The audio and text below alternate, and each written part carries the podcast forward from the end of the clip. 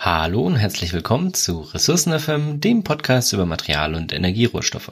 Mein Name ist Martin Hillenbrand und ich freue mich, euch hier heute ganz herzlich begrüßen zu dürfen zum zweiten Teil der Podcast-Reihe über Aluminium.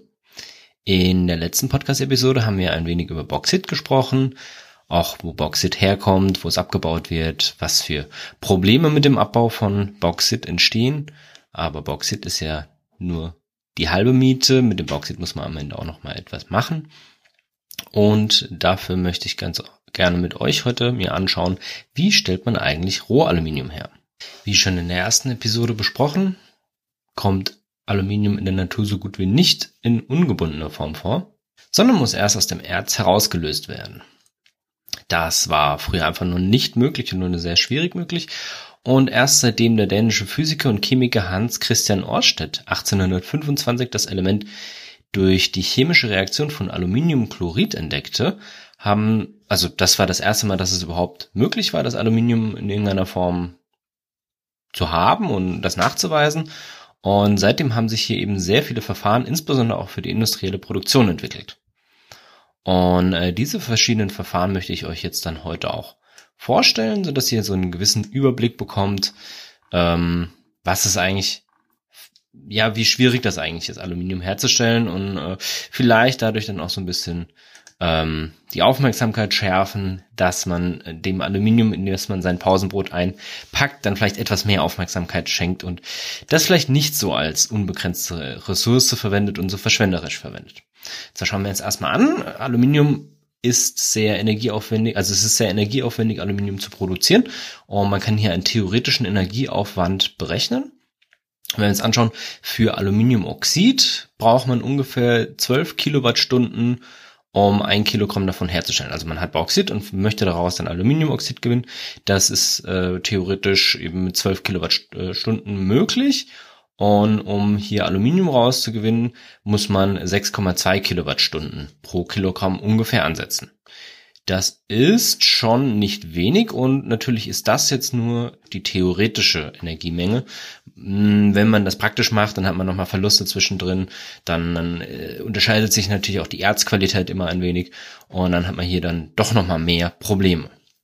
Und es gibt verschiedene technologische Verfahren, um eben hier das Aluminium zu gewinnen. Und zwar das erste ist die chemische Gewinnung, das sogenannte Wöhler-Verfahren. Und bei diesem Verfahren, das von Friedrich Wöhler erfunden wurde, wird Aluminiumchlorid mit metallischem Kalium reduziert.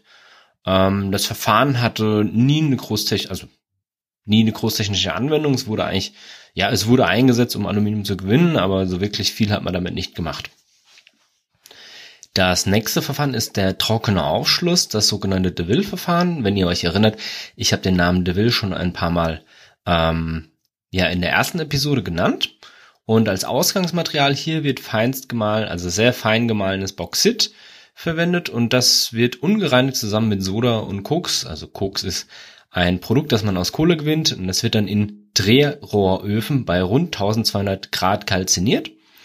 Ein Drehrohrofen muss man sich so vorstellen, das ist eine lange Röhre, in das man auf der einen Seite das Material eingibt und dann in diesem Ofen, also in dieser Röhre, man es sehr, sehr heiß macht, also einen Ofen macht, und dann dreht sich dieser Ofen sehr langsam und dadurch wird das gemahlene Produkt immer wieder sehr fein vermischt und dadurch hat man dann eine chemische Reaktion, bis dann normalerweise füllt man das an der einen Seite ein und dann rutscht das eben nach und nach durch den Ofen durch und dann kommt unten eben unser fertiges Produkt raus.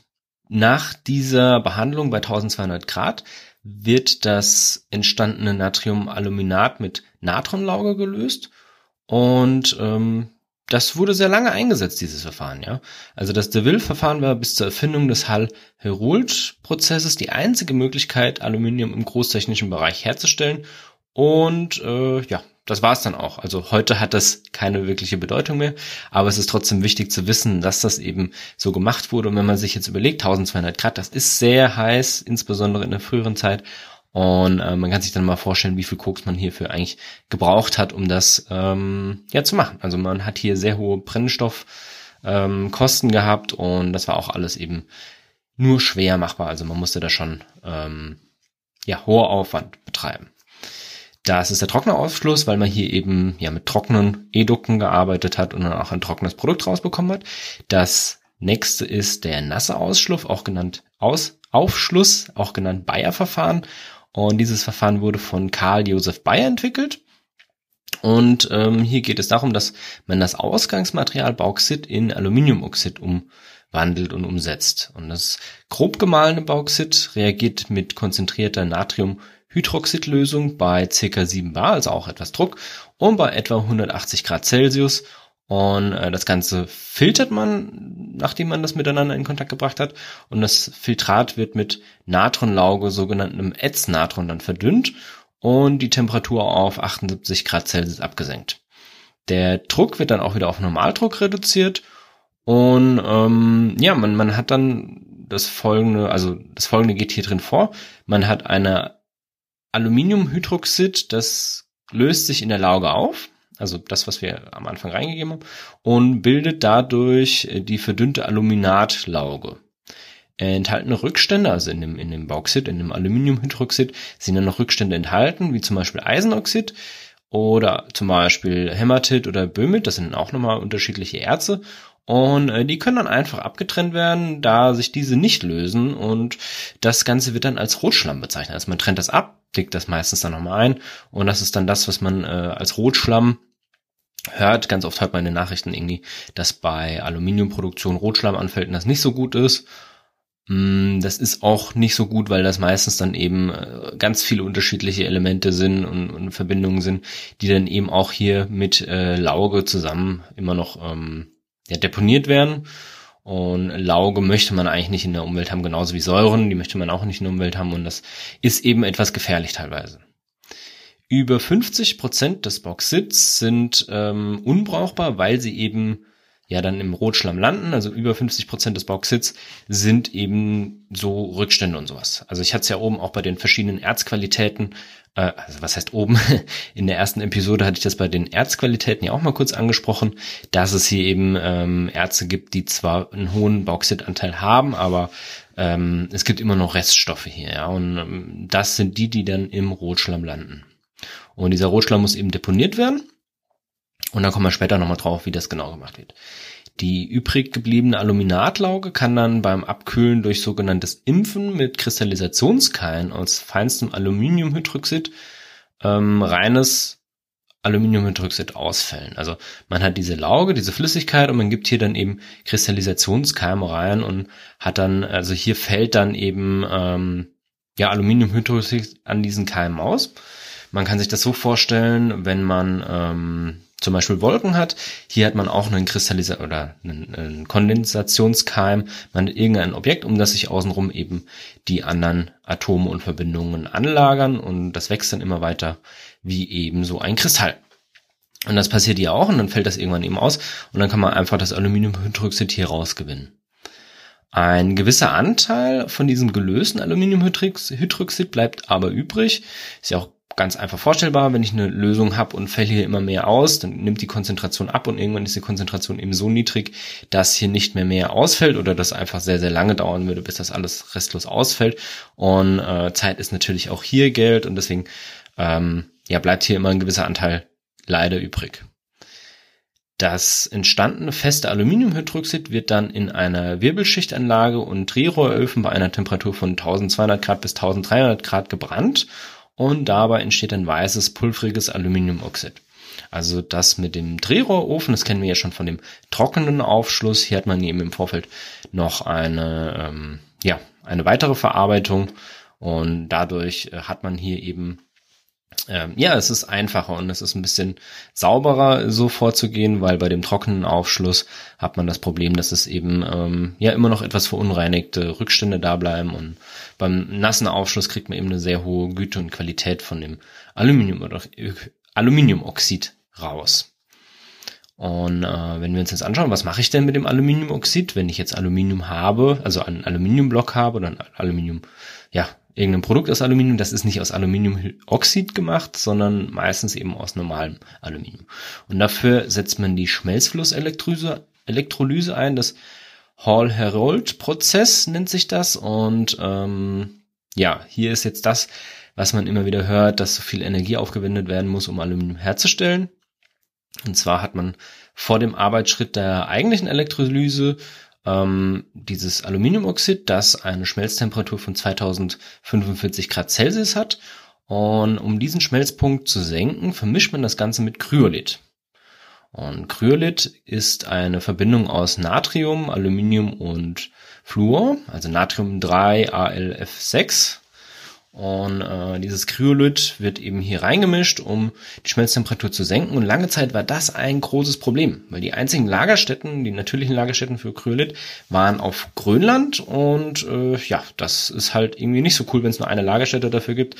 Dann ist es relativ teuer. Heutzutage kann man das Kryolit teilweise auch künstlich herstellen, und dadurch hat sich das etwas entschärft. Aber trotzdem ist das eben ist es immer noch ein Problem. Aber eins, das mittlerweile relativ gut gelöst wurde.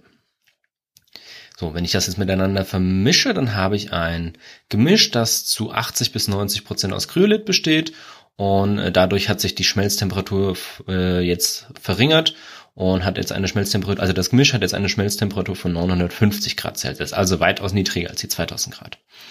Und dadurch wird die erforderliche Arbeitstemperatur eben sehr, sehr verringert, was die Schmelzflusselektrolyse überhaupt erst möglich macht. Also bei 2045 Grad, das würde hier nicht mehr gehen im großindustriellen Maßstab, da könnte man das Ganze nicht mehr einsetzen. Wäre auch viel zu teuer, man müsste viel zu viel Energie aufwenden. Und diese Reduktion von dem Aluminiumoxid erfolgt dann in der Schmelzflusselektrolyse. Das bedeutet, man hat eine Elektrolysezelle, und die besteht eben aus einer Stahlwanne, die mit Kohlenstoffmaterial ausgekleidet ist. Also man hat eine Stahlwanne und dann ist da irgendwo noch Kohlenstoffmaterial drin. Meistens nimmt man dafür Graphit oder Anthrazit.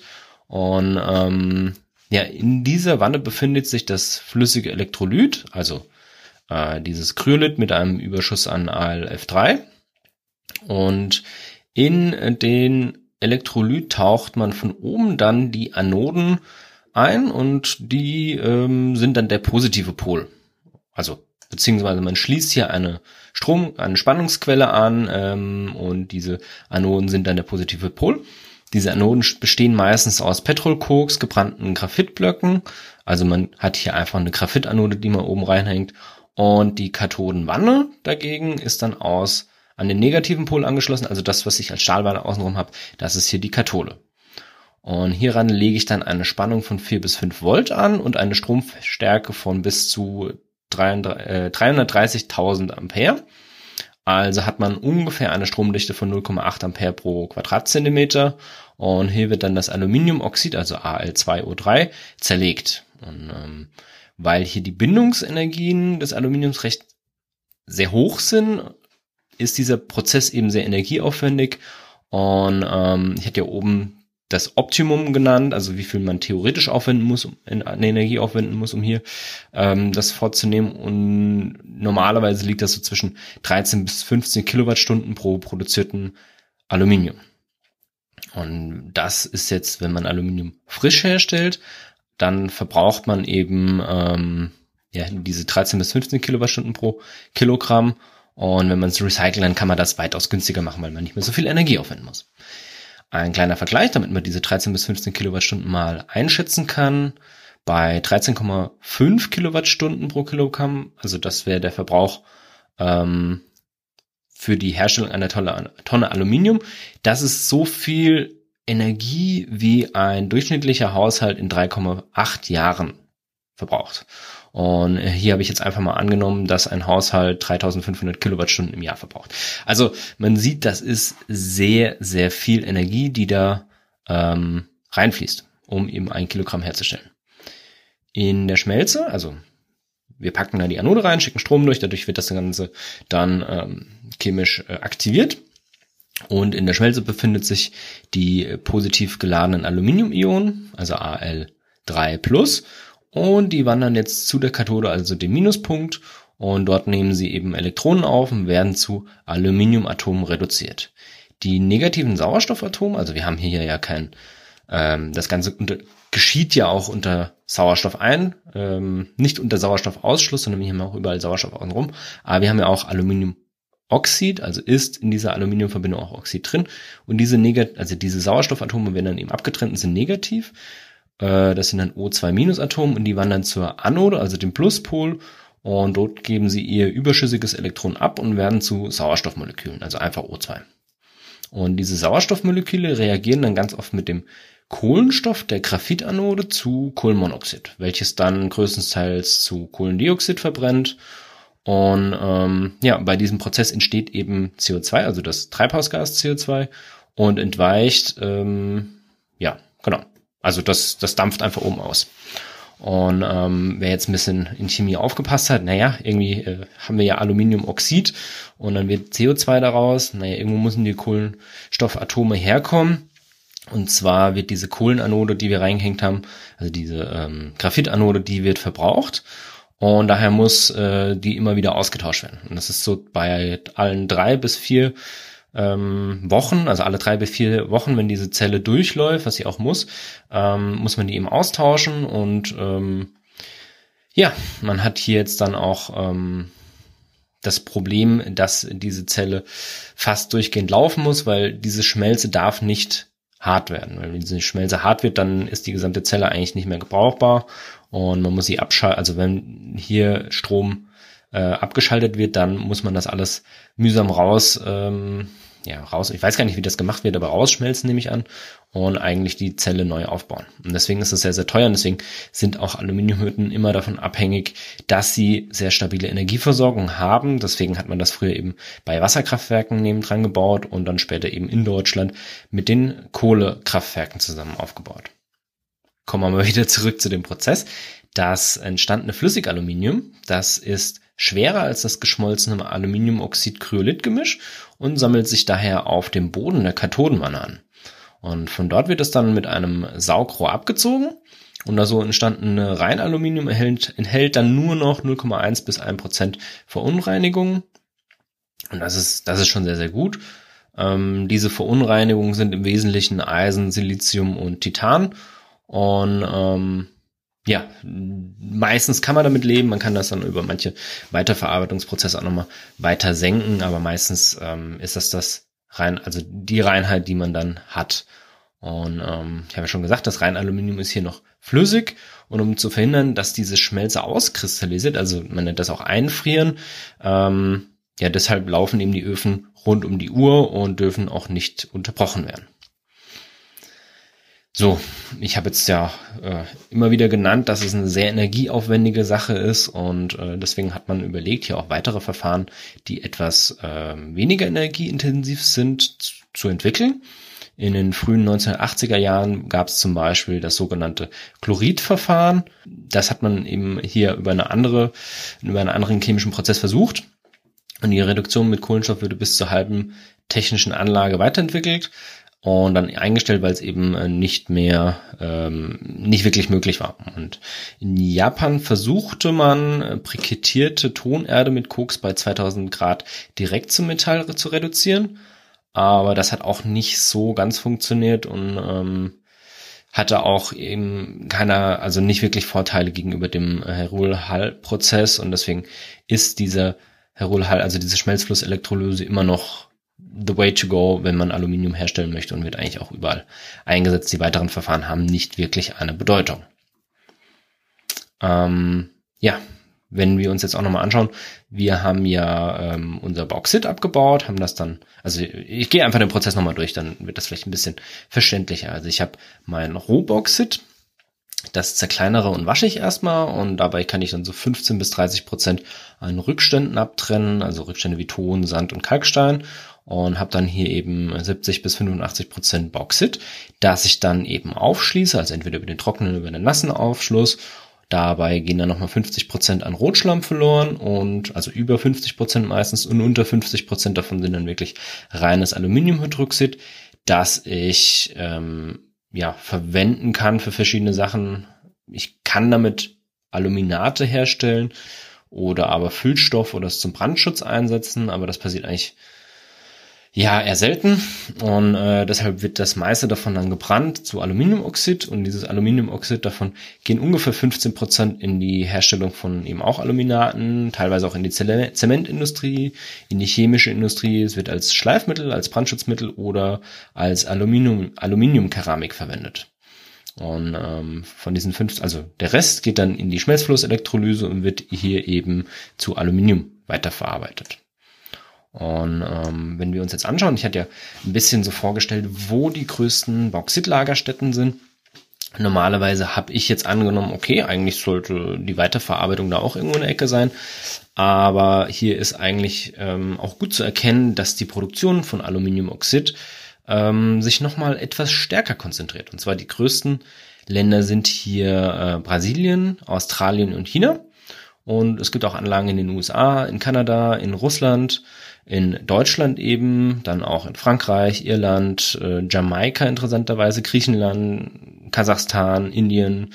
Also es gibt hier nochmal ein paar Player, die auch nicht wirklich nennenswerte Lagerstätten in Bauxit haben. Aber die größten sind eben immer noch China, Australien und Brasilien.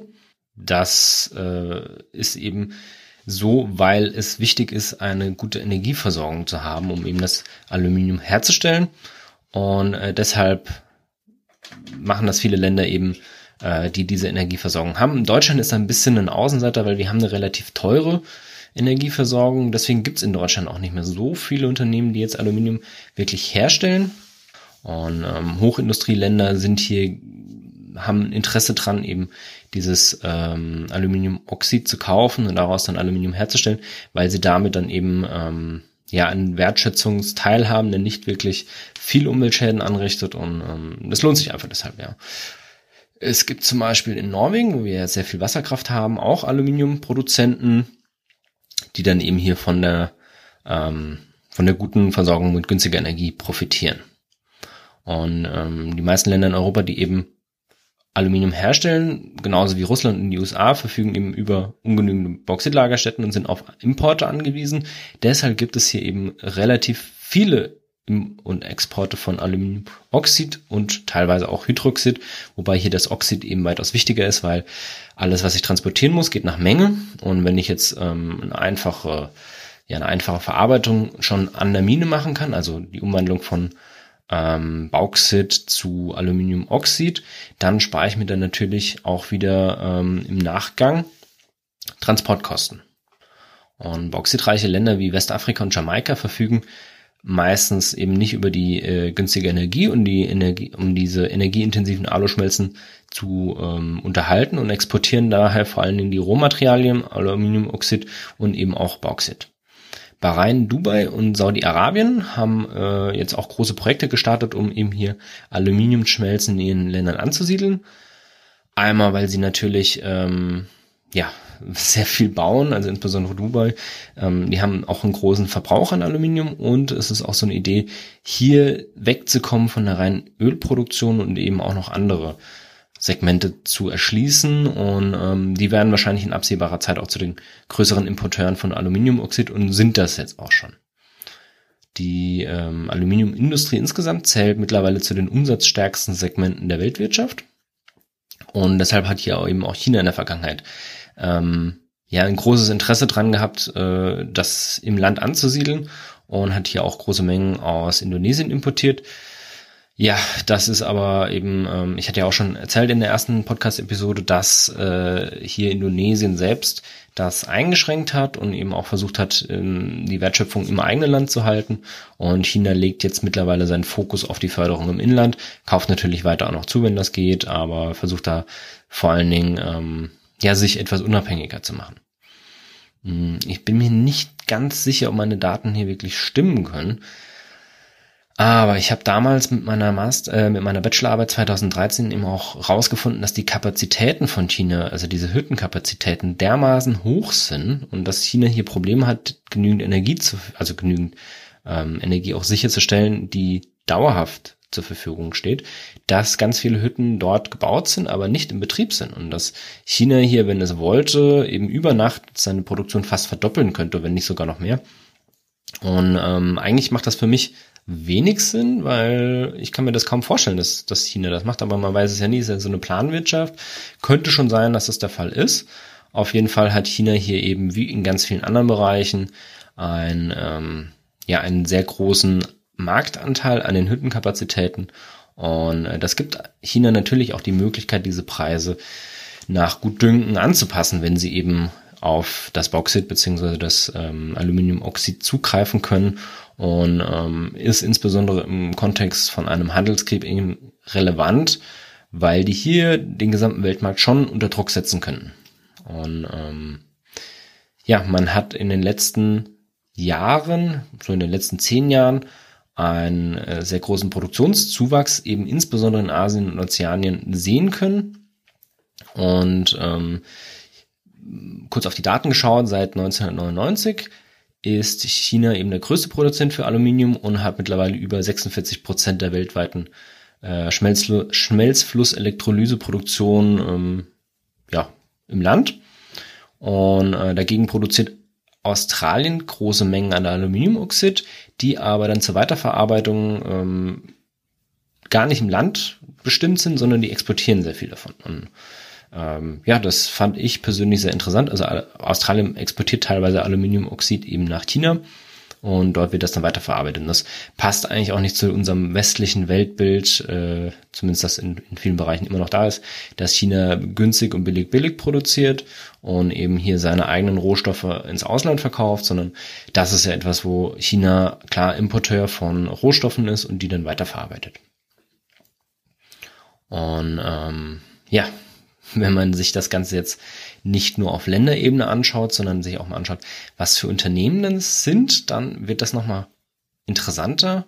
Und zwar teilen sich zurzeit 5 Konzerne den Weltmarkt und erzeugen zusammen mehr als 80% der gesamten Aluminiumproduktion. Die größten sind hier eben Rusal aus Russland, Rio Tinto Alcan aus Kanada, Alcoa aus den USA, Chinalco aus China sowie Norsk Hydro aus Norwegen.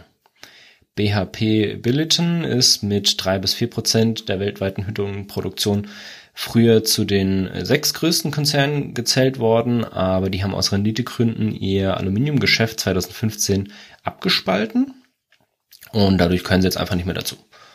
Und 85% des gewonnenen Aluminiumoxids wird dann zur Aluminiumproduktion eingesetzt, 15% habe ich ja schon gesagt, wird dann eben für andere Verwendungszwecke hergenommen und das ist es erstmal dazu.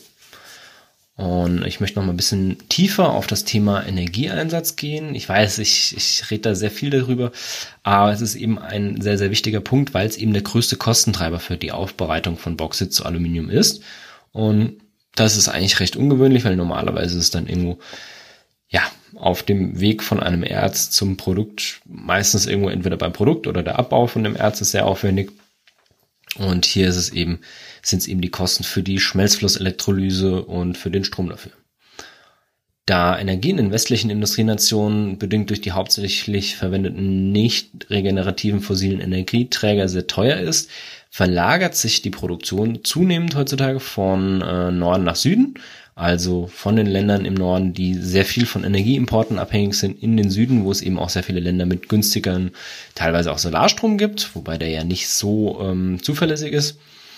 Aber das ist eben mittlerweile zu beobachten, dass beispielsweise Länder wie Indien, Brasilien, Surinam und diverse afrikanische Staaten über ein großes Potenzial an Wasserkraft verfügen und eben Länder wie Venezuela, Oman, Katar große Volumina an günstiger Energie aus Erdgas, das als Abfallprodukt bei der Erdölgewinnung anfällt, verfügen und dass die eben hier die Möglichkeit haben, diese günstige Energie einzusetzen, um damit eben noch was Sinnvolles zu machen.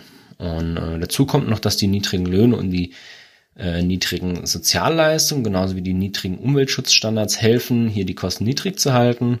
Und genau. Und eben China, die fallen hier so ein bisschen raus, weil die haben eine sehr große Kapazität zur Herstellung von Rohaluminium, aber die inländischen Aluminiumhütten werden eben nicht vollständig genutzt, da dieser erhebliche Bedarf an stetiger, günstiger Energie nur teilweise befriedigt werden kann. Und das Ganze zeigt sich dann auch auf dem Weltmarkt. Und zwar lässt sich hier ablesen, dass, man sieht hier am Weltmarkt, dass Mitte 2008 der Weltmarktpreis für Aluminium konstant auf einem Spitzenwert von ungefähr $3.300 pro Tonne lag. Und durch die Finanzkrise damals, und durch die Überproduktion im Markt kam es dann zu einem Absturz des Preises und erreichte dann einen Tiefstand von $1.300, also ganze $2.000 ist der Preis nach unten gegangen. Und zwar, das war im Frühjahr 2009. Und das führte zu zahlreichen Entlassungen und Werksschließungen in der gesamten Branche. Und insbesondere war es hier eben so, dass die Wirtschaftlichkeitsgrenze in der Branche bei ungefähr $2.000 pro Tonne lag. Und das hat dann doch ein paar Jahre gedauert. Also 2011 stieg die Preise wieder an, insbesondere weil halt auch viele Konkurrenten dann ihre Werke dicht gemacht haben oder Leute entlassen haben, und hat dann einen neuen Höchststand von $2.800 erreicht, also $800 über der goldenen Wirtschaftlichkeitsgrenze. Und damals wurden dann auch viele der vormals stillgelegten Werke wieder in Betrieb genommen und hat sich dann hier auch auf diesem Niveau eingependelt. Aufgrund von Spekulation und hoher Lagerhaltung, also viele Unternehmen haben dann hier sehr viel eingelagert, weil sie eben auch Angst davor hatten, dass die Preise wieder sehr stark ansteigen. Und aufgrund von Spekulation und hoher Lagerhaltung und Überproduktion sank der Preis dann bis Mitte 2012 wieder auf ungefähr $2.000, also noch gerade in diesem Wirtschaftlichkeitsbereich. Und ein weiteres Problem hier war, der Preis für Aluminium wird an der London Metal Exchange, also an der LME, in US-Dollar gehandelt oder notiert dort eben in US-Dollar. Und der größte Teil der Produktion findet aber außerhalb des US-Dollar-Währungsraums statt. Und so können eben hier Kursschwankungen auch auf eine Auf- oder Abwertung des US-Dollars gegenüber der anderen Basiswährung liegen. Also wenn man hier einen Anstieg der Aluminiumkosten oder des Aluminiumpreises sieht, dann heißt das nicht immer automatisch, dass es in irgendeiner Form hinten dran mit den Produzenten oder den Käufern zu tun hat, sondern kann auch sehr viel mit dem US-Dollar zu tun haben. Und hier sieht man dann eben auch sehr schön Spikes, wenn man sich den US-Dollar Trade-Weighted Exchange Rate anschaut. Dann kann man hier auch so einen gewissen Zusammenhang erkennen. Und wenn wir uns hier auf das Verhalten des US-Dollars uns das mal ein bisschen genauer anschauen, dann sieht man, dass in den 1990er Jahren Russland die westlichen Märkte mit Metall quasi überschüttet, was zu einem Überangebot führte. Und in den frühen 2000er Jahren gab es dann einen Nachfrageeinbruch im Aluminiummarkt. Und das liegt lustigerweise, oder nicht lustigerweise, sondern interessanterweise mit an der Dotcom-Blase. Und beides führte zu einem sinkenden Aluminiumpreis. Und der starke US-Dollar zu dieser Zeit verstärkte den Trend zusätzlich. Also hier fällt das beides zusammen. Und wenn wir uns jetzt die Zeit danach anschauen, 2002 bis 2008 war der Dollar relativ schwach. Und zusammen mit den niedrigen Kreditkonditionen und der ungenügenden Versorgungslage durch die Niedrigpreisperiode des vorangegangenen Jahrzehnts führte das zu einem starken Preisanstieg, der dann eben mit der Finanzkrise auch sein Ende gefunden hat. Und das war es jetzt soweit erstmal zu den Hintergründen und dem Weltmarkthandel und der gesamten Produktion. Ich möchte jetzt nochmal kurz auf die ökologischen Punkte eingehen. Und zwar habe ich hier auch den Rotschlamm hier immer wieder erwähnt. Und nicht nur das, also bei der Verhüttung von Aluminium werden eben große Mengen von elektrischer Energie nötig. Und elektrische Energie ist halt ganz oft auch mit einem gewissen Schaden für die Ökologie geht das mit einher. Und Länder wie Brasilien oder China, die können relativ günstige Energie zur Verfügung stellen, und ganz oft passiert das dort durch Wasserkraft, weil das eben eine sehr stetige, günstige Energiequelle ist. Und die Suche und der Bau von neuen Wasserkraftwerken werden hier oft in Kauf genommen, dass hier sehr große Umweltauswirkungen und ein sehr großer Einfluss auf die Bewohner stattfindet. Und man hat das so damals beim Traberich-Schliftenschaudamm zum Beispiel mitbekommen. Da wurden massenhaft Bewohner umgesiedelt und die Umwelt stand da auch nicht an erster Stelle. Und wenn wir in Brasilien schauen, dann gab es hier auch ganz viele Fälle, wo eben Bäume gefällt wurden oder teilweise einfach Täler überflutet wurden und hier die Umwelt jetzt auch nicht wirklich im Fokus stand. Und neben der großen Menge an klimarelevanten CO2, das bei der Produktion von Aluminium entsteht, entsteht bei der Produktion zusätzlich perfluorierter Kohlenwasserstoff, also PFC. Und das ist eben auch nicht ganz so geil. Und zwar entsteht hier zum Beispiel Tetrafluormethan, also CF4, und Hexafluorethan, C2F6. Und die werden zusätzlich emittiert. So, das, was ich aber vorhin auch schon gesagt habe, das größte Problem ist der Rotschlamm, der als Industrieabfall bei dem Bayer-Verfahren anfällt. Und der wird aktuell nicht weiterverarbeitet, sondern deponiert und stellt eine große Umweltbelastung dar. Und der Rotschlamm wird Rotschlamm genannt, weil es ein rot- bis rotbraunes, sehr feinkörniges Material ist, das nicht lösliche Erzrückstände des Bauxits enthält und stark alkalische Natronlauge mit einem pH-Wert von 14 enthält. Und die größten Mengen von den weltweit schätzungsweise 150 Millionen Tonnen Rotschlamm stellt, das ist eine immense Menge, das kann man sich gar nicht vorstellen. Und das stellt die Betreiber dieser Aluminiumhütten eben vor ein großes ökologisches und auch mittlerweile vor ein ökonomisches Problem, weil die sich eben darum kümmern müssen. Und da Rotschlamm eben keine weitere Verwendungszweck hat, und auch in diesem Prozess der Aluminiumproduktion nicht weiterverwendet wird es aktuell einfach in Becken deponiert, und in der Vergangenheit waren diese Becken oft undicht oder sind eben auch nach oben nicht abgeschirmt, dadurch kann die Lauge verdunsten oder versickern. Und hier arbeitet man immer noch nach einem Motto, das Dissolution is a Solution heißt, also die Betreiber haben ja auch kein großes Interesse dran, das abzuschirmen, weil sie halt sagen, alles, was schon mal versickert oder in irgendeiner Form woanders hin landet, müssen wir uns schon mal nicht drum kümmern. Und Verdünnung ist hier die Lösung, also man verdünnt das sehr stark und dadurch ist es dann nicht mehr so schädlich. Also man hat auch versucht, den Schlamm zu verdünnen und in die Flüsse oder in die Meere einzuleiten. Und das ist halt nicht so cool, weil trotzdem, auch wenn man das verdünnt, hat man immer noch Auswirkungen. Und obwohl die Betreiber solcher Einrichtungen, also von so Aluminiumhütten, versichern, dass das heute zur Ausnahme gehört, dass man hier stark verdünnt und irgendwo einleitet, kommt es bei starken Regenfällen zum Beispiel immer wieder zu Überschwemmungen dieser Becken und damit zu einem Eintrag von diesem Rotschlamm in die Umwelt. Und zur schädlichen Wirkung der Lauge, also diese Lauge ist sehr ätzend, und dazu kommt dann auch noch der Effekt der enthaltenen Materialien. Und zwar liegt hier nicht nur irgendwie Eisenoxid und sowas drin vor, sondern es liegen auch Schwermetalle, die dann durch die Natronlauge in ihrer Ionenform vorliegen und damit dann auch biochemisch aktiv sind. Und diese Rotschlämme enthalten auch Cadmium, Chrom, Arsen, Blei und insbesondere eben auch Aluminium, das zurückgeblieben ist, und das liegt alles eben in Ionenform vor und stellt dadurch eine dauerhafte Gefahr für alle Lebewesen, insbesondere aber auch für Fische dar.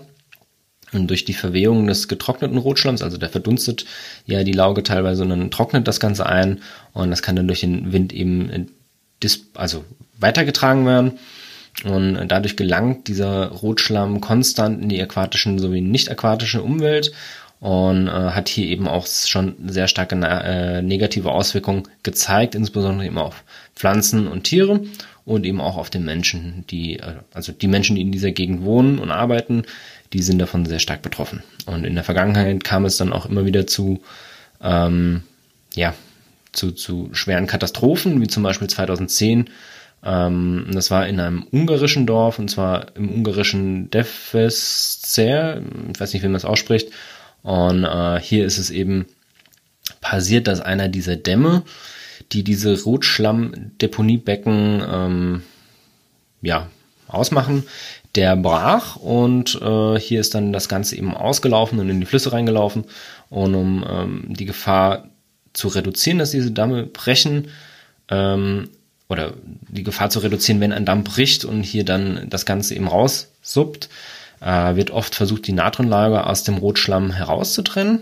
Und insbesondere kann man die Natronlauge dann auch in den Prozess zurückführen und hier eben Geld sparen. Und das ist aber noch, also es wird teilweise gemacht, aber teilweise ist es halt auch schwieriger, man muss das weiter bearbeiten und deshalb wird es auch noch nicht überall gemacht. Aber eigentlich wäre das sinnvoll, man hat dann zwar trockenen Rotschlamm und das Problem mit den ganzen Materialien, die da drin sind, ist dann immer noch nicht gelöst. Und die Betreiber verweisen darauf aber immer sehr gerne, wenn es darum geht, dass diese Rotschlammproblematik irgendwie gelöst werden muss. Und angeblich könnte man aus einer Rotschlammdeponie nach einer langen Trocknungsphase und wenn man diesen hohen pH-Wert reduziert, auch Weideland gewinnen, wobei ich da sehr, sehr, sehr zweifelnd gegenüberstehe. Weil man müsste zum Beispiel, um den pH-Wert zu reduzieren, einen Gips in den Einsatz bringen. Und das lohnt sich schlicht und einfach nicht. Und ich glaube auch nicht, dass da groß was passieren wird. Beziehungsweise es ist teilweise auch einfach noch nichts passiert, weil einfach da auch der politische Druck in den Ländern teilweise nicht da ist, weil halt das Geld hier einfach wichtiger ist, dass die Aluminiumhütten dem Land einbringen. Und der Abbau hat nicht nur Auswirkungen auf die Ökologie, sondern eben auch auf das Soziale. Und zwar ist es hier so, dass der Abbau von Rohstoffen normalerweise einen positiven Einfluss auf die Entwicklung eines Landes hat, weil eben viel Geld reingebracht wird, weil Technologie reingebracht wird.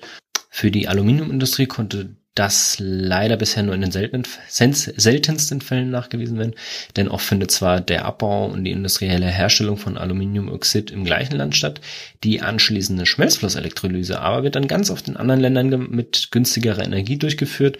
Und dadurch geht halt einfach ein Teil dieser Wertschöpfungskette verloren.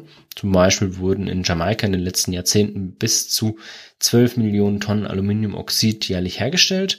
Allerdings hatte dies nur einen bescheidenen positiven Effekt auf die wirtschaftliche Situation des Landes. Und obwohl mehr als ein Zehntel der Landfläche für den Abbau genutzt werden, waren hier in den Spitzenzeiten nie mehr als 10.000 Menschen in dieser Industrie tätig. Das heißt, auch über Gehälter oder Jobs, die da geschaffen werden, kann man eigentlich nicht wirklich argumentieren. Dann kommt noch dazu, dass durch den hohen Energiebedarf der Schmelzflusselektrolyse insbesondere die ungenutzten Wasserkraftpotenziale der Schwellenländer in den Fokus geraten. Und dabei wird dann ganz oft der Widerstand der Einheimischen ignoriert. Also man hat sowohl beim Abbau von Bauxit ganz oft die Einheimischen eben ignoriert und das Gleiche passiert dann eben hier bei den Wasserkraftwerken, wie schon bei dem in 2006 in Betrieb genommenen 3-Schluchtenstamm in China, von dem ich vorhin auch schon gesprochen habe. Und hier wurden zum Beispiel 1,3 Millionen Menschen umgesiedelt. Und das Ganze hat dann dadurch dann auch einen politischen Aspekt. Und zwar sind es eben multinationale Bergbaugesellschaften, die diesen Aluminiumbergbau betreiben. Und dieser Einfluss ist in fast jedem Bauxit fördernden oder Aluminium produzierenden Land spürbar, denn diese Gesellschaften nehmen eben auch Einfluss auf die Politik, weil es eben auch solche Punkte gibt, wie eben, dass nicht sehr viele Jobs geschaffen werden, dann müssen die irgendwie anders argumentieren. Und es wird vermutet, dass der Grund für einen Anschlag, also das ist wirklich eine Vermutung, ich möchte hier niemandem was unterstellen, aber es gab immer einen Anschlag am 18. Juli 2011 auf den ersten demokratisch gewählten Präsidenten von Guinea in Westafrika. Und hier liegt eben auch die Vermutung nahe, dass es ein Anschlag durch irgendeine Bergbaugesellschaft war, denn dieser Präsident der handelt nicht wirklich im Interesse der Bergbaugesellschaften und etwas Ähnliches gab es eben bereits Anfang Dezember 2009 und zwar gab es da auch einen Anschlag auf den vorherigen Militärdiktator von Guinea durch den Chef seiner Leibgarde und hier ist auch recht interessant, dass dieser Militärdiktator davor versucht hat, die Aluminiumindustrie zu verstaatlichen, was jetzt auch nicht unbedingt im Interessensgebiet einer Bergbaugesellschaft liegt und es liegt halt hier dann schon irgendwie nahe, dass da ein Zusammenhang besteht, auch wenn man es natürlich nie genau weiß, aber man sollte das auf jeden Fall im Auge behalten und vor allen Dingen sich vielleicht auch mal Gedanken darüber machen, was ich mit meiner Aluminiumfolie alles einpacke und nicht nur an Handys klebt manchmal Blut, sondern vielleicht auch an meiner Wurstschule, die ich irgendwie in Aluminium einpacke. Sondern das war's jetzt erstmal zum materialbezogenen Teil. Ich möchte jetzt nochmal ganz kurz auf Produkte, die aus Aluminium gefertigt werden, eingehen. Also ich hatte ja so eine Trennung zwischen materialbezogener Phase und produktbezogener Phase für eine Stoffgeschichte vorgestellt in der ersten Episode. Und jetzt gehen wir zum Beispiel in die produktbezogene Phase über. Und allgemein ist der Stoff Aluminium, der wird in sehr vielen Produkten und sehr vielen Nutzungsmöglichkeiten eingesetzt. Und deshalb kann ich hier eigentlich auch nur exemplarisch auf einzelne Produkte eingehen. Und wer da noch mehr Interesse dran hat, der kann sich gerne mal bei mir melden. Aber ich möchte jetzt einfach nochmal kurz auf Punkte wie Verarbeitung, Produktion und welche Produkte es gibt, Vorprodukt, Endprodukt und so weiter eingehen. Und zwar, wenn wir uns anschauen, wie wird denn das Aluminium verarbeitet, und zwar nach der Produktion von Rohaluminium kann dieses zwar weiter verarbeitet werden, aber da muss man schon gewisse Sachen berücksichtigen. Und zwar ist es ähnlich wie bei jedem Metall, es kann entweder gewalzt, gepresst oder gegossen werden, und dank des jetzt niedrigeren Schmelzpunktes von 660 Grad ist das Gießen und die Weiterbearbeitung von Rohaluminium auch einfacher als davor. Und allerdings ist hier die Verwendung des reinen Materials auf eine Temperatur von 300 Grad Celsius beschränkt, und das kann zu Problemen führen, weil man muss das Ganze dann legieren, um eben hier auch höhere Temperaturen, das Material hier bei höheren Temperaturen einsetzen zu können. Und Legierungspartner sind zum Beispiel Kupfer, Magnesium, Zink, Mangan, Titan, Lithium oder Scandium und Silizium. Jetzt habe ich Lithium und Silizium, nicht Silizium und Silizium. Und wie schon gesagt, durch Schmieden, Druckgießen, Extruieren, Ausziehen, Walzen, Pressen, Zerspannen, Schweißen und Löten kann man das Ganze bearbeiten. Und durch den dreistufigen Herstellungsprozess von Bauxit bis Aluminium halbiert sich das Gewicht des Ausgangsmaterials pro Schritt ungefähr, also pro Schritt hat man noch ungefähr die Hälfte des Gewichts, während sich der Geldwert gleichzeitig fast verfünffacht, und dadurch hat halt jedes Land auch ein großes Interesse, möglichst viel von diesem Verarbeitungsschritt im eigenen Land anzusiedeln. Und die deutsche Aluminiumindustrie oder die deutsche aluminiumverarbeitende Industrie hat hier einen Vorteil, denn die Aluminiumproduktion als Containerware sehr leicht ist, also man hat Aluminiumprodukte, und wenn man die in den Container reinpackt, dann sind die sehr leicht, aber beanspruchen eben viel Platz, weil leicht, aber Platz, okay. Und das sorgt dafür, dass eine große Menge an Containern transportiert werden müssen. Aluminiumoxid oder Rohaluminium kann allerdings relativ günstig als Schütt oder zumindest ein Stückgut transportiert werden. Und das erklärt auch, warum eben hier in Deutschland oder in europäischen Ländern und in teilweise hochtechnologisierten Ländern immer noch sehr viel Aluminiumoxid oder Rohaluminium eben verarbeitet wird und dann hier die Produkte eben nicht importiert werden, sondern eben im Land selbst produziert werden. Und der Import von Aluminiumprodukten in Containern aus anderen Ländern verursacht dann hier eben höhere Kosten, und dadurch hat man so eine gewisse Protektion des inländischen Marktes. Also allein durch die durch die Fähigkeiten beziehungsweise durch das Gewicht des Materials selbst. Und das ist eigentlich sehr interessant, weil ist einfach so. Okay. Und das Ganze hat natürlich auch wieder eine soziale und eine politische Komponente, denn oftmals ist die Förderung von Bauxit und die Produktion von Aluminiumoxid in ärmeren Ländern angesiedelt und damit von der wertschöpfungsreichen Aluminium herstellenden, Aluminium verarbeitenden Industrie in den reicheren Ländern getrennt, und dadurch entstehen einfach soziale Spannungen. Und die Förderungsländer können hier auch teilweise zu Recht eben den reicheren Ländern vorwerfen, dass sie scheinbar ausgebeutet werden. Und man sieht dann auch, dass eben auf politischer Ebene sich hier etwas tut. Und zwar haben ja einige Staaten, wie zum Beispiel Indonesien und Brasilien, angefangen, eine integrierte Wertschöpfungskette bis hin zur aluminiumverarbeitenden Industrie zu etablieren und möglichst umfassend sowohl Bauxitabbau als auch die folgenden Prozessschritte inne zu haben, um eben auch von der Wertsteigerung zu profitieren. Und Ja, Aluminium ist das einzige der häufiger vorkommenden Elemente, das weder von Lebewesen genutzt noch für die biologischen Prozesse benötigt wird. Und das ist sehr ungewöhnlich. Also das ist wirklich das einzige Element. Und obwohl in der Evolution eigentlich gilt, dass alles, was vorhanden ist, in irgendeiner Form genutzt wird. Und man kann sich das recht einfach erklären, denn diese Nichtnutzung entsteht dadurch, dass natürlich vorkommendes Aluminium meist in festen Verbindungen wie Silikaten oder aber mit Sauerstoff verbunden vorkommt und reines Aluminium als Element eben nicht vorkommt, also sehr, sehr selten bis gar nicht. Und die aktiven Ionen können aus diesen Verbindungen eben nur durch starke Basen oder Säuren herausgelöst werden, wie zum Beispiel beim Phänomen der industriellen Luftverschmutzung, also dieser saure Regen, den wir ja vor ein paar Jahrzehnten noch hatten. Und dadurch kann Aluminium rausgelöst werden. Und das ist aber eben auch erst passiert, also der saure Regen ist erst aufgetreten, dadurch, dass wir eine Industrie haben. Klar gab es das vielleicht auch mal bei irgendwelchen Vulkanausbrüchen, aber nie in einer relevanten Menge. Und dadurch lag das Aluminium über Jahrtausende eben niemals in einer relevanten Menge bioverfügbar oder wasserlöslich vor. Und erst seit ungefähr 120 Jahren hat sich das jetzt verändert, eben seit den 120 Jahren, wo wir eine Aluminiumgewinnung durch den Menschen haben.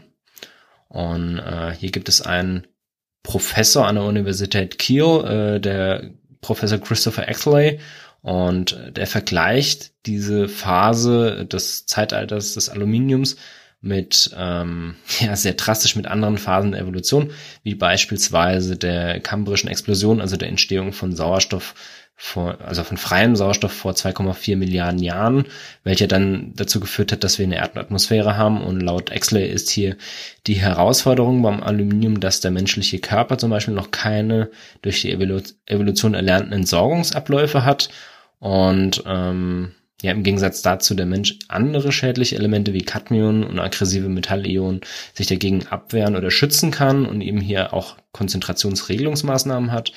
Und das im Falle von Aluminium eben nicht stimmt oder nicht vorhanden ist. Und viele Kritiker dieser Theorie argumentieren aber auch, dass Aluminium als häufigstes Metall der Erdkruste sowieso überall vorliegt. Und da gibt es eben immer wieder eine Diskussion. Man hat das ja auch mitbekommen mit den Deos, die mittlerweile kein Aluminium mehr enthalten. Und dieser Professor Exley, der entkräftet diese Theorie damit, dass die stabilen Verbindungen wie zum Beispiel Aluminiumsilikate nichts mit den heute verwendeten und bioaktiven Aluminiumverbindungen zu tun hat und diese neuen Verbindungen sich vollkommen anders verhalten. Und einige der bekanntesten Anwendungen für Aluminium liegen zum Beispiel im Transportsektor. Da hat jetzt mit dem Menschen direkt nicht so viel zu tun, aber ich gehe jetzt einfach mal weiter durch, welche Einsatzzwecke es gibt. Und dann gehe ich nachher nochmal auf die Auswirkungen auf den Menschen ein. Ich wollte jetzt hier nur einen kurzen Ausblick machen. Eigentlich wollte ich auch gar nicht so tief da jetzt gleich einsteigen. Aber Aluminium wird vor allen Dingen im Transportsektor eingesetzt. Und zwar aufgrund der mechanischen Eigenschaften und des niedrigen Gewichts, also insbesondere im Automobilsektor oder in der Luftfahrt, bei Zügen und Schiffen, werden Bauteile sehr gerne aus Aluminium gefertigt. Und aber auch in der Elektroindustrie wird Aluminium eingesetzt, da es eine sehr hohe elektrische und thermische Leitfähigkeit hat und hinter Silber und Kupfer auf dem dritten Rang aller Metalle rangiert, was die Nutzung betrifft. Einige Leitungen werden zum Beispiel auch aus Aluminium gefertigt. Und weitere Einsatzorte sind die Verpackungsindustrie, also zum Beispiel Dosen, Alufolien, sowas, oder aber auch die Bauindustrie, also wenn sich ein Fenster mittlerweile einbauen lässt, das hat ganz oft in irgendeiner Form Aluminium mit drin, oder halt auch in Türen oder Verkleidung und auch ganz viele Verbrauchsgüter wie Haushaltsgeräte oder Kochutensilien und Maschinerien sind aus Aluminium gefertigt oder zumindest mit einer Aluminiumabdeckung außen drauf ausgestattet. Ganz viele Handys zum Beispiel auch, weil hier eben auch das Gewicht recht wichtig ist. Oder aber auch die thermische Leitfähigkeit, weil dadurch dann eben Wärme auch gut abgeleitet werden kann.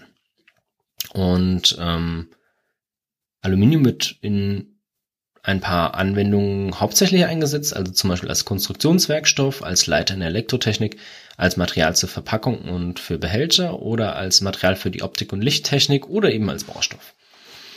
Und weil es so gerne eingesetzt wird, ist hier das Konsumverhalten so, dass Nordamerika, Europa, Japan, Indien und China sehr viel konsumieren. Also die Länder, die auch das größte Abfallvolumen haben sozusagen. Und man nimmt an, dass ungefähr 80% des weltweit produzierten Aluminiums hier in diese Länder fließt. Und der jährliche Verbrauch stieg in den letzten 10 Jahren um ca. 5% pro Jahr, was sehr viel ist. Und ja, das ist nicht zu verachten. Also 5% ist schon einiges. Und wenn man sich jetzt hier auch nochmal anguckt, wie das Ganze sich eben aufteilt, je nach Verarbeitungstechnik, und zwar bei den Endabnehmern von Pressprodukten, also alles, was irgendwie gepresst wird, dominiert mit 42% das Baugewerbe. Bei den Walzprodukten, also zum Beispiel, wenn ich jetzt irgendwie Folien herstelle, verteilt sich der Markt hier recht einheitlich auf Folienlager, Verpackungen, Lager, Transport und Bau. Und ja, das fand ich auch sehr interessant, dass es hier nochmal eine Unterscheidung gibt. Und wenn man sich anschaut, Aluminium wird in sehr vielen Bereichen eingesetzt, deswegen ist es sehr schwierig, hier auch zu sagen, wie gut es substituiert werden kann, also durch andere Produkte ersetzt werden kann. Durch die hohe Beständigkeit und das gute Recyclingverhalten von Aluminium hat es aber dazu geführt, dass vor allen Dingen Aluminium andere Produkte und andere Materialien substituiert hat. Also zum Beispiel Kupfer, Zink, Weißblech, Stahl, Edelstahl, Titan, Papier, Holz, Zement und Verbundmaterialien wurden durch Aluminium in manchen Bereichen ersetzt. Also zum Beispiel haben wir heute ganz oft auch Dosen aus Aluminium und nicht mehr aus Weißblech. Aber natürlich können diese Produkte auch das Aluminium dann wieder substituieren und können eben hier auch als Substitut für Aluminium verwendet werden. Und ja, man hat für manche Einsatzgebiete heute schon Substitute im Einsatz, zum Beispiel für Flugzeugtanks und Flügel werden mittlerweile Verbundwerkstoffe verwendet, weil die einfach auch leichter sind, oder für Verpackungen gibt es ganz oft mittlerweile Glas, Papier oder Stahl, und für Transport und Konstruktionen zum Beispiel Magnesium, Stahl und Titan. Und auch im Bauwesen sind Verbundwerkstoffe häufiger im Einsatz, aber teilweise kommt man jetzt auch wieder darauf, Holz zu verwenden. Und ja gut, in der elektrischen Energie und bei Wärmetauschern verwendet man eben immer noch sehr gerne Kupfer, weil das immer noch ein bisschen besser ist als Aluminium. Und ja, also dadurch, dass das Aluminium in sehr vielen Produkten eingesetzt wird, verteilt es sich eben auch sehr gut. Also die sogenannte Dissipation ist hier sehr hoch. Also Dissipation, wenn man das definieren möchte, ist das so, dass ausgehend von einem Stoffbegriff, der an chemischen und nicht nur an mechanischen Eigenschaften orientiert ist, haben alle Stoffe eine gewisse Eigenaktivität. Das ist jetzt vorgelesen. Und zwar weisen die eine charakteristische Umwandlungstendenz auf. Also reagieren zum Beispiel mit anderen Stoffen, reagieren in der Verwendung. Wenn ich mein Handy anfasse, dann bleiben auch immer vielleicht ein paar Atome an meinen Fingern hängen. Und normalerweise tendieren Stoffe dazu, sich eben fein zu verteilen und sich mit anderen Stoffen zu vermischen.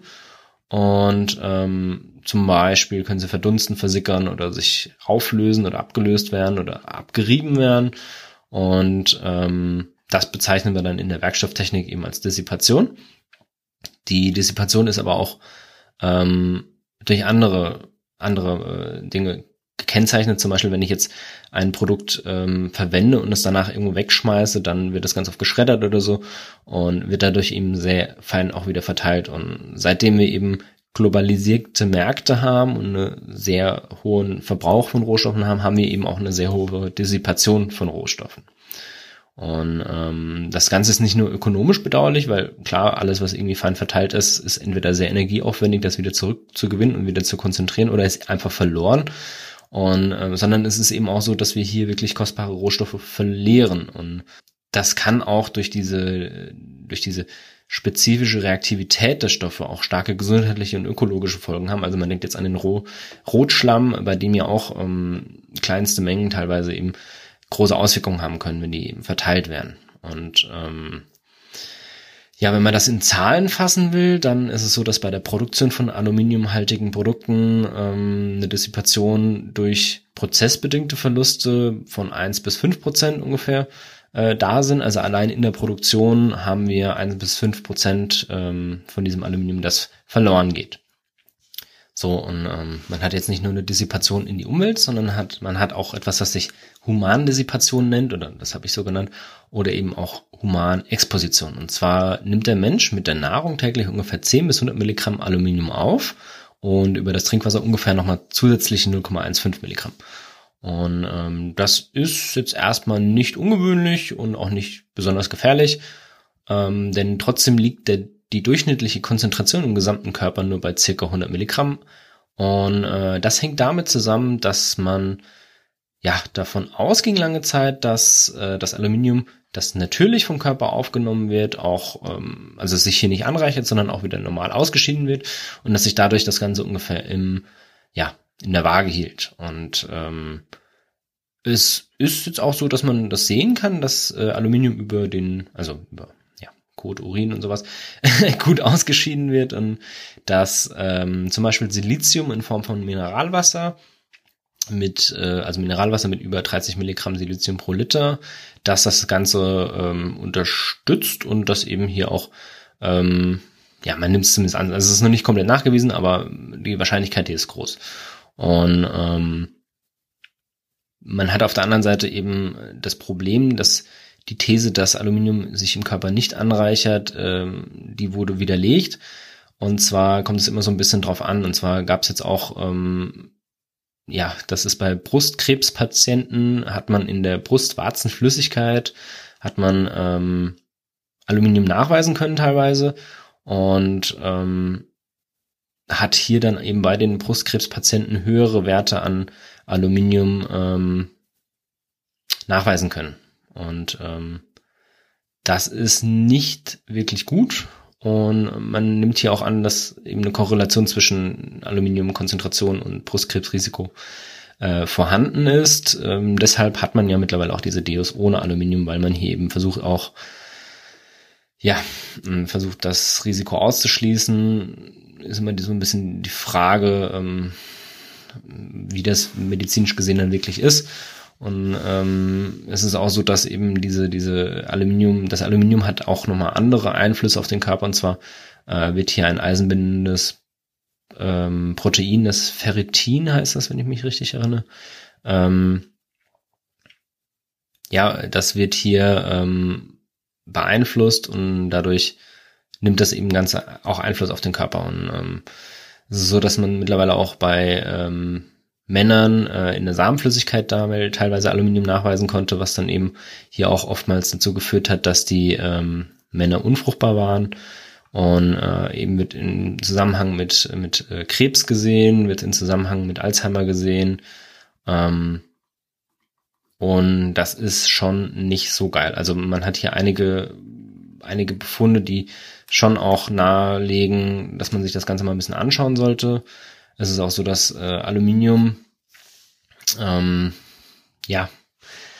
auch toxisch wirken kann und hier steht eben auch immer wieder die Vermutung im Raum, dass es eben physiologische Auswirkungen von Aluminium gibt.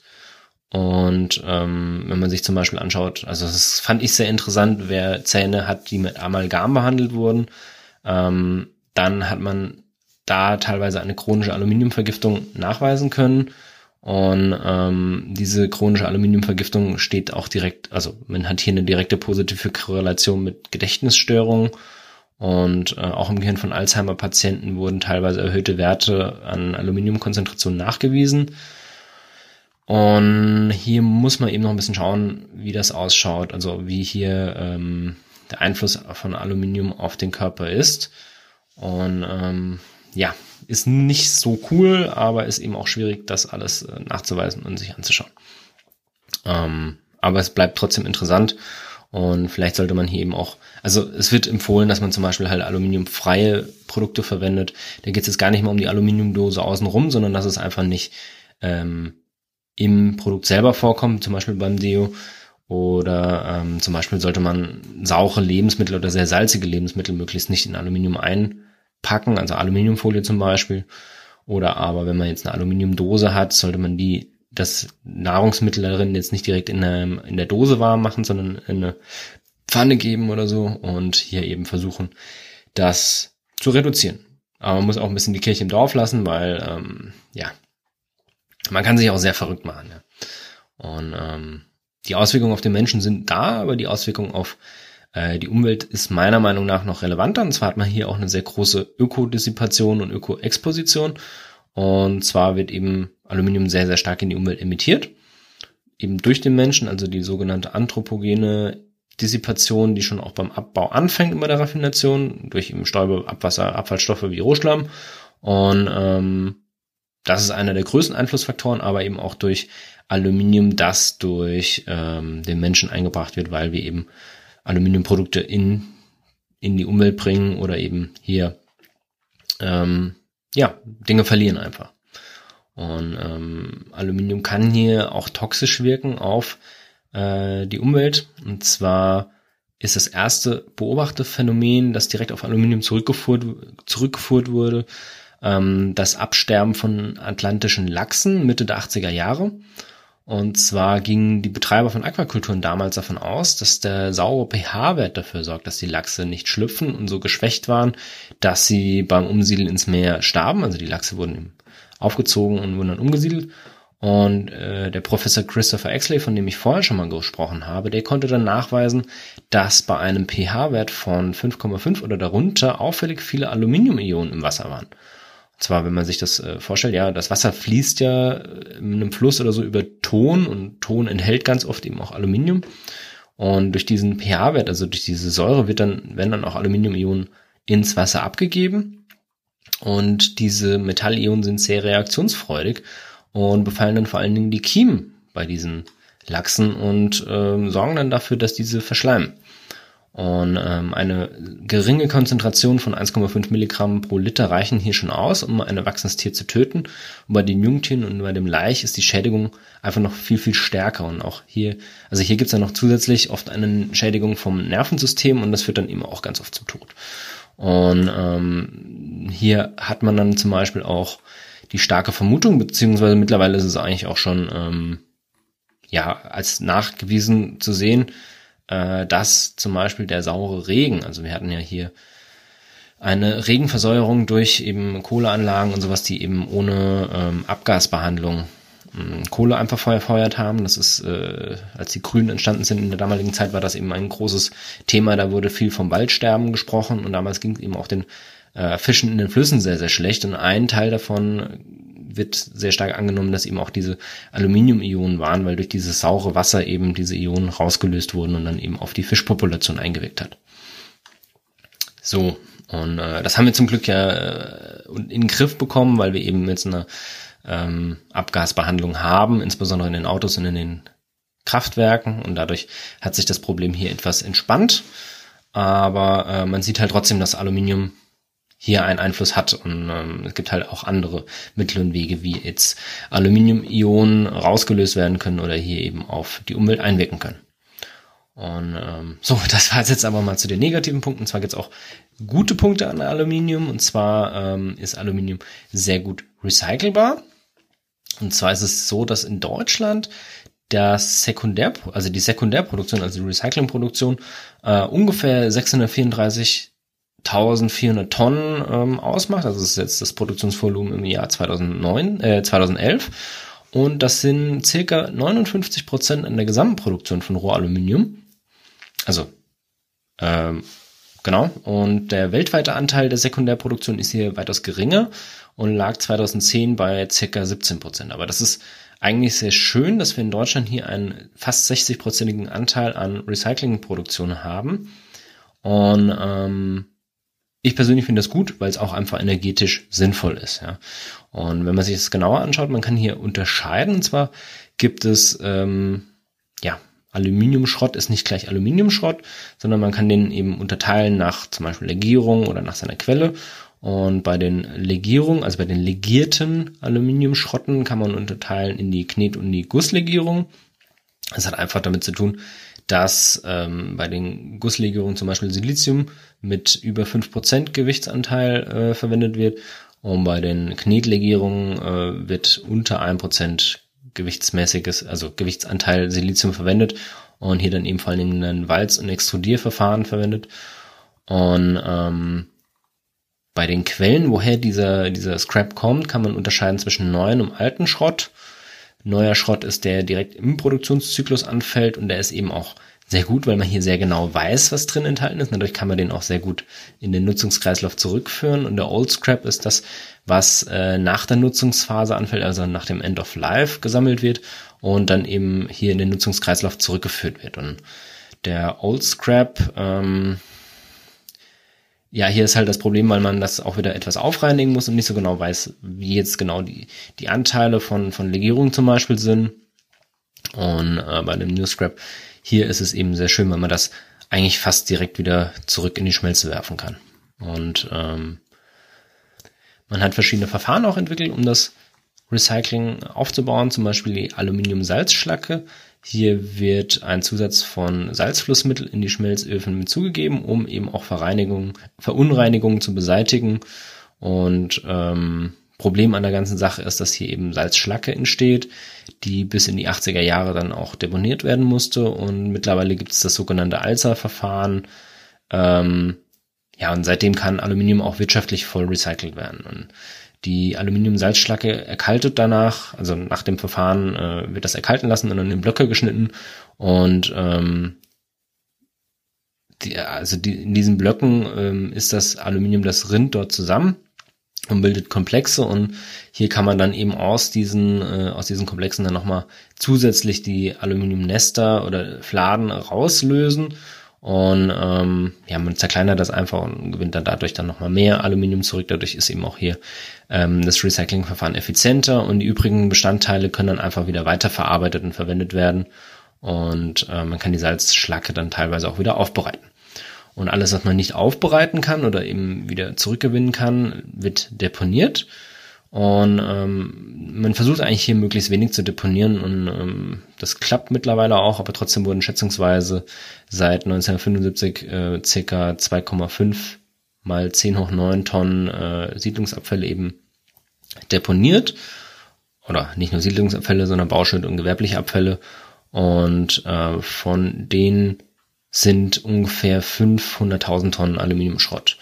Und mittlerweile ist es sogar so weit, dass wir die Schlacke, die aus Müllverbrennungsanlagen kommt, also ihr erinnert euch vielleicht an die Episode zum Thema Abfall, die wird mittlerweile auch aufbereitet, und hier hat man auch nochmal die Chance, einen Großteil oder Aluminium hier rauszulösen, und der Aluminiumgehalt in so einer Schlacke wird ungefähr angegeben mit ungefähr 5%, je nachdem halt, was da auch verbrannt wurde. Und wenn man sich auch anschaut, was passiert denn mit diesem Aluminium, das aus solcher Schlacke kommt, das ist meistens halt verunreinigt. Das kann man jetzt nicht direkt oder selten direkt einsetzen für irgendwelche Hochleistungsprodukte. Und deshalb wird Aluminium eben immer noch sehr gerne in der Metallurgie als Desoxidationsmittel eingesetzt. Und in Deutschland sind das immer noch 3% des erzeugten Aluminiums. Und hier kann man dann eben auch sehr gut dieses Recycling-Aluminium verwenden. Und hier dann auch über die Schlacke, wird es dann eben die Schlacke wird abgestochen, und diese Schlacke wird dann meistens auch deponiert, weil hier dann meistens das so verunreinigt ist, das kann man dann fast nicht mehr zurückgewinnen. Aber es gibt auch Überlegungen, hier diese Schlacke-Deponien eben wieder aufzumachen und hieraus dann auch wieder Aluminium und andere Stoffe zurückzugewinnen. Und ich habe ja schon versprochen, ich möchte auf ein einzelnes Produkt ein bisschen tiefer eingehen, und zwar ist das Alufolie. Und zwar, ich finde, das ist ein sehr interessantes Produkt, denn für Alufolie wird meistens reines Aluminium, also mit einem Anteil von 99 bis 99,9% verwendet. Und das Ganze wird dann auf eine vorläufige Dicke von 0,6 bis 1,5 Millimetern zusammengepresst. Und davor wird das Aluminiumblech in mehreren Schritten, sogenannten Strichen, durch Vorwälzbänder kalt gewalzt. Und wenn man jetzt hier besonders dünne Aluminiumfolie will, dann, also wie zum Beispiel im Haushalt, dann ist die Folie eben sehr leicht reißbar, und deshalb kann man hier dann nicht mehr normal walzen, sondern man setzt das sogenannte Doppelwalzverfahren ein. Und zwar nimmt man dann einfach die Folie zweilagig und führt die durch zwei Walzen durch und kriegt dann sogar Dicken von 0,01 bis 0,016 Millimeter hin. Und vielleicht habt ihr euch ja mal gefragt, warum denn die eine Seite von Aluminium immer glatt aussieht und die andere so ein bisschen rau. Und das liegt eben genau daran, dass die Innenseite wegen der freien Unformung etwas aufgeraut ist und hat dadurch eben eine matte Oberfläche, und die Außenseite ist dadurch eben glatt, weil die eben direkt über die Walze gelaufen ist. Und man muss hier die Alufolie danach nochmal behandeln. Und zwar wird die Alufolie beim Walzen aufgrund der starken Umformung verfestigt, also hart und spröde. Und das möchte man ja nicht, und deswegen muss man die nochmal weich glühen. Und dadurch wird sie dann flexibel und weich gemacht und kann sie dann auch verwenden. Oder gut verwenden, um eben Sachen einzupacken und sie zu bewegen, und sie zerbröckelt nicht. Und man hat hier eben in Deutschland die letzten Zahlen, die ich habe, sind von 2012, und wir haben hier Verpackungsmaterial in 1000 Tonnen, 16.587.000, also 16,5 Millionen Tonnen ungefähr, verwendet an Verpackungsmaterial. Das ist eine Zahl von 2012, und 96.000 Tonnen davon waren Aluminium. Also wir haben damals schon sehr viel Plastik verwendet, aber eben auch einen großen Anteil trotzdem noch an Aluminium. Und Aluminium wird in Deutschland zwar sehr viel zurückgewonnen, aber die Aluminiumfolie wird leider immer noch über den Hausabfall teilweise entsorgt. Und eigentlich sollte man die über das sogenannte duale System entsorgen. Also in Deutschland und anderen EU-Staaten gibt es ja diese gelbe Tonne oder den gelben Sack oder wie auch immer. Und hier kann man Aluminium mit reingeben und wird dann einfach über den Recyclingprozess wieder zurückgewonnen. Und in Deutschland sind das eigentlich alle Produkte, die den grünen Punkt haben, die darf man hier mit reingeben. Und hier ist auch die Idee, dass man dann auch die Aluminiumfolie darüber zurückgewinnen kann. Die Relevanz von der Alufolie ist in der Bevölkerung weltweit vergleichsweise hoch. Also fast jeder Bewohner nutzt es, und eigentlich ist es auch in jedem Haushalt zu finden, insbesondere in den reicheren Ländern. In Deutschland wurde deshalb auch dann eben entschieden, dass sie über das duale System, über die gelbe Tonne eben zurückgewonnen werden darf und soll. Und die Aluminiumverpackungsindustrie fällt zu 80% auf den Lebensmittelmarkt, und man hat dann eben noch 20%, was in die Pharma-, Kosmetik- und Chemieindustrie läuft. Also wenn man sich jetzt anschaut, diese Blisterverpackungen von irgendwelchen Pillen, da ist meistens Aluminium drauf, oder wenn man eine Cremedose kauft, da ist dann ganz oft auch nochmal so eine Aluminiumfolie drüber. Und 60% der Aluminiumverpackungen sind eben Folien und Verpackungen mit Aluminiumfolien. Und dann gibt's eben nochmal andere, die eben, zum Beispiel diese Warmhaltewannen oder sowas, die auch aus Aluminium gefertigt werden. Und man setzt es eben in der Verpackungsindustrie sehr gerne ein, also insbesondere Aluminiumfolie, weil sie eine sehr gute Barriereeigenschaft hat. Und was ist das? Aluminium. Dadurch wird einfach ein Verlust des Füllgutes minimiert, also man hat es eingepackt und dadurch geht nichts verloren. Und man könnte auch argumentieren, dass dadurch dann auch Ressourcen geschont werden. Und dazu kommt noch, dass eben durch das Aluminium das Produkt eben auch vor dem Verderben geschützt wird. Also zum Beispiel fällt kein Licht rein, man hat auch eine gewisse Abdämmung gegenüber Stoffen, die dazu, also wie zum Beispiel Wasser oder sowas. Es ist relativ fest im Gegensatz zum Beispiel zu einer Kunststofffolie. Und es wird eigentlich auch eingesetzt zum Warmhalten, auch wenn das ein bisschen schizophren ist, weil die Alufolie eigentlich auch relativ gut Wärme leitet, aber wird immer noch dafür eingesetzt.